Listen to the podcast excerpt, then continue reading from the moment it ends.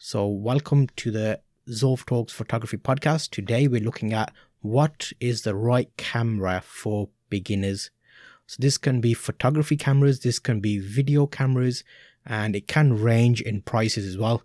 So, how much do you have to spend on the right camera for you? Is a good question. So, in your mind, think about a budget. The budget is going to be something you're comfortable paying for a camera, something that won't take you too much out of pocket. You want to consider it's not just the camera. You might have to buy a separate lens. You will have to buy gear. So there's a few different things you need to keep in mind when you're buying gear.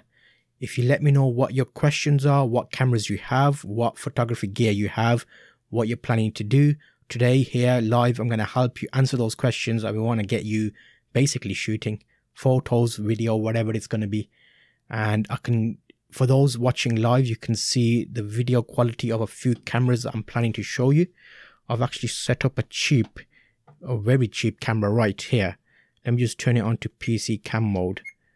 And then let me put this onto my computer system so you can see exactly what quality looks like versus bad quality. Well, not bad, but good versus bad. So the action camera is being connected via a USB cable. Is that the best way to connect a camera to a computer? Depends what you're looking to do. What is your plan? How do you want to set up your camera? I'm at the same time testing this kind of new setup I've got now. I want to see if this works well for you. Can you hear me okay? Does it look okay? Let me know. And I can go into this subject today. What is the right camera for beginners? So beginners are different classes of beginners. You have my beginner video guy. You might be making videos. You might be a, a beginner photographer. You might just want to take photos. What is it you want to do?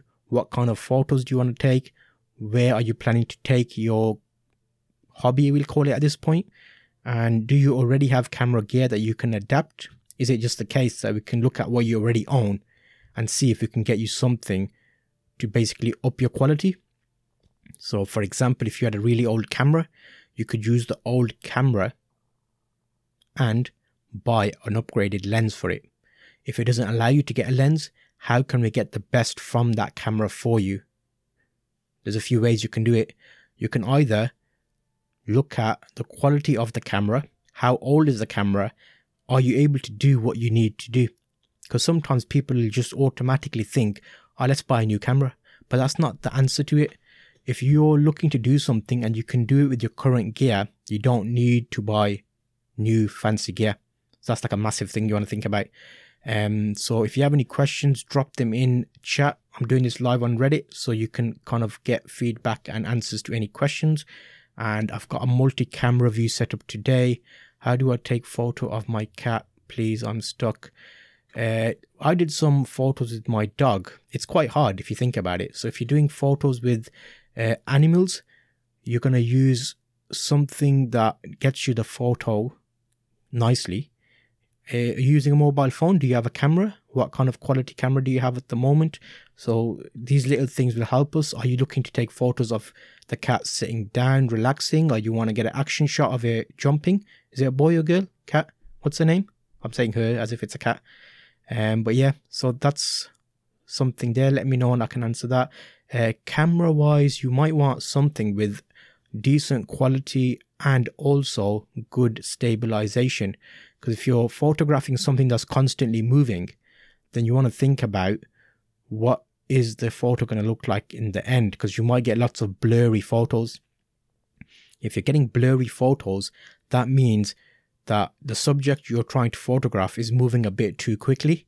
So then how can we make that sharper? There's a couple of ways of doing it.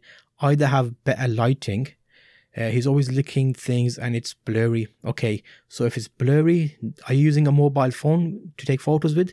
What type of lighting environment is it? So is it indoors? Is it like just normal ceiling light? Because if it is, what you want to probably do is think about either one, increasing the light. If you have more light, it will give you a better photograph. Because right now, this like what I've set up here is three lights, and that kind of makes it look a bit clearer. Um, also, if you're looking to take fast moving photos and you don't want them to be blurry, in your camera, what happens is if it's too dark, your camera automatically makes your shutter speed a bit slower to let in more light. So shutter speed is something that basically takes a photograph and it kind of think of it like a flap. It opens and it lets light in, then it closes. If it opens and closes quickly, it's getting a quick snapshot in, which means a sharp photo. If it's too dark, the camera thinks is if it's in automatic mode, it'll think, oh, you know what, it's too dark. I need to open this for a bit longer and let in more light. When you open something and let in more light, and if that subject is moving during that process, then it's going to show movement, which is similar to if you do night photography, you know, when they do light trails and stuff. That's basically what that is. So you want to be able to get a sharp, quick shutter speed. So if you're talking mobile phones, maybe download an app which lets you set it manually so that you can set your shutter speed. Ideally, a good shutter speed for something moving like a cat or something, as long as it's not running too fast. About 100 shutter speed might be okay. And then if you can get like 400 ISO, because if it's a mobile phone, it's indoors, the lighting's not going to be great. Those three numbers you want to concentrate on. So try your luck at 400 ISO, that's image sensitivity, and then do 100 shutter speed. Those are two things you can look at and that should help you. But if it's really dark, you might have to up it to about 800 ISO. So maybe download that app and see if you can play about with that. Um, you will get good photos. It's a matter of playing with the settings and seeing which settings work better, which settings don't work well, and then adjusting them. So it's like you're learning from each photo and making it better and better. So that's kind of answering it if you're taking uh, photos of like cats and stuff. Most of us are going to be taking photos indoors now, aren't we? Because we can't really go out. It's all, everything's like especially now. But if you're listening to the podcast and you're listening back to this at a later point, currently the UK still is in lockdown. A lot of places are, so you can't really go out and take photos. But you can make the best of what you're doing at the moment indoors and learn stuff that you can do later on. So that might help you. Um, but yeah, photography wise, camera wise, it's kind of open. You can look at different types of cameras. You don't have to buy a very expensive camera. Because what you'll find is if you're struggling taking photos with your phone, you'll have to learn a whole new camera. If you buy a DSLR, for example, you'll have to learn the three settings that let you get sharp photos. Just because you have a fancy camera won't mean the photos will be any better. You'll have to learn how to use it. So there's a few things to think about there. Um, so what is right camera for beginners? Well, that's an open question because anybody that has a camera, if they use it and they learn to use it well, they'll be fine. It's my thing, okay. But yeah, so action cameras are a good one. You can use action cameras because you can shoot like a, a little video clip at a high shutter speed and then go through the video and then you you can pause it at certain points if it's just for like social media and stuff. You can try that trick because that might work out better for you rather than buy like a really fancy camera and then have to lug it around everywhere. Because who's got that much spare money where they can buy like a fancy camera? Because if you think about it, a good DSLR, you're probably be looking at, depends where you are in the world, but a couple of hundred easily for a body. And then four, three, four hundred pounds for a lens. That's what, six, seven hundred pounds, which is about $800 maybe in the other countries. So think about what you want to do. Think about what the right camera is for your purpose. If you're not sure what type of photos you take, a good trick is have a look at your mobile phone and check your most recent photos and see what kind of photos you've been taking. Because you may find that majority of your photos are like family shots, indoors, close-ups. So that's kind of suggesting you you like taking more portrait photos, which means you might want a lens that is more geared to portraits. But if you find yourself always zooming in and taking photos of things far away, then that means you actually like to do like further distance photographs. So you want something with a zoom lens so that's like a quick trick and hack. If you don't take many photos, then you may not need to get a camera. Because if you're not taking them on your phone, what makes you think you're going to take photos on something else that you have to kind of set up? So that's like a quick look at that side of things. Pricing wise, camera wise, Nikon, Canon, Sony, Fujifilm, whichever camera it is, there's not a massive difference between them these days. A lot of people like are very loyal to their camera make and stuff, but the camera it doesn't really matter as long as you can take photographs with it and you learn the camera, any one of those will get you sorted out. Um, and other than that, looking at options online, you don't have to buy it brand new. You can buy it secondhand.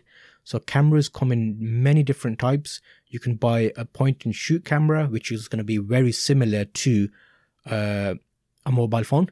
You might buy a DSLR camera, which is more like this kind of thing up here. I've got two there. My DSLRs are really old. I don't use new fancy DSLRs. I look, I don't have to buy like the latest 5K camera. If you use an old camera, you know how to use it. You'll be surprised. You'll get some amazing shots. Like for example, this camera I'm filming on there. That's like a 12 year old camera and it's on a tripod and I've got good lights and it looks reasonable. And that is a camcorder. Like remember, remember camcorders? used to do family like the flip out screen. That one. That's what it is. It's nothing nothing fancy. So I use that as a separate option, but this is all for live streaming. But I can take it off the stand and I can use it for photos. I can use it for video.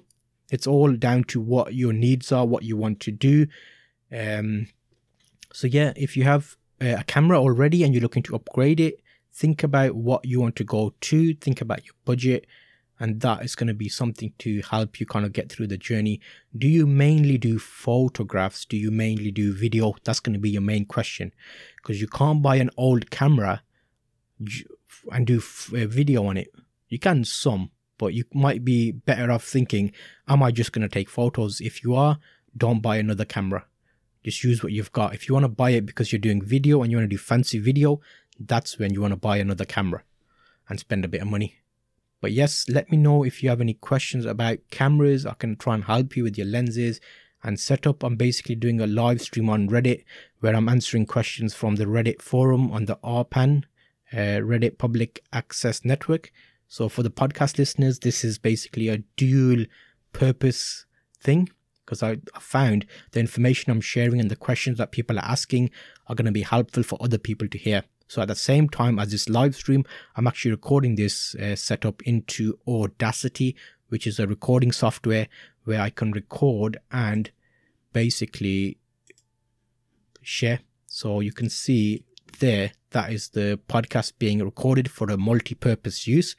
I'm going to load that on my Zulf Talks photography podcast, which is going to help so many people because Reddit has some amazing questions. We did one of these sessions yesterday and people came out with some amazing questions about uh, how can I live stream with my camera? Why would I use one camera over another camera? What is good about photography cameras?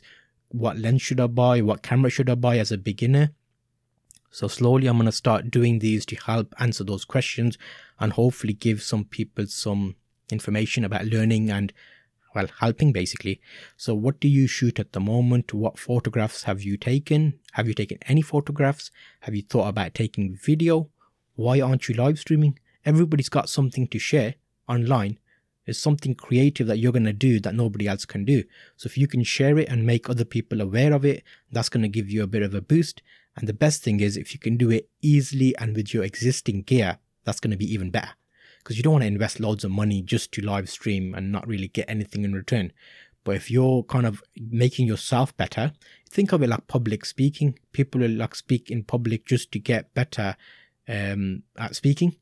So think of it like you're on a stage on Reddit speaking to thousands of people that will fly by. How many of them will stay and listen to you? How many won't listen to you? Um, all of these things are photography, video, content creation, general motivation, um, speaking in a way that kind of helps people understand. And then you can learn quite a bit because then what will happen is if you don't, people don't understand what you're saying, you can find out at which bit they didn't understand and you can clarify that better, which helps you explain better.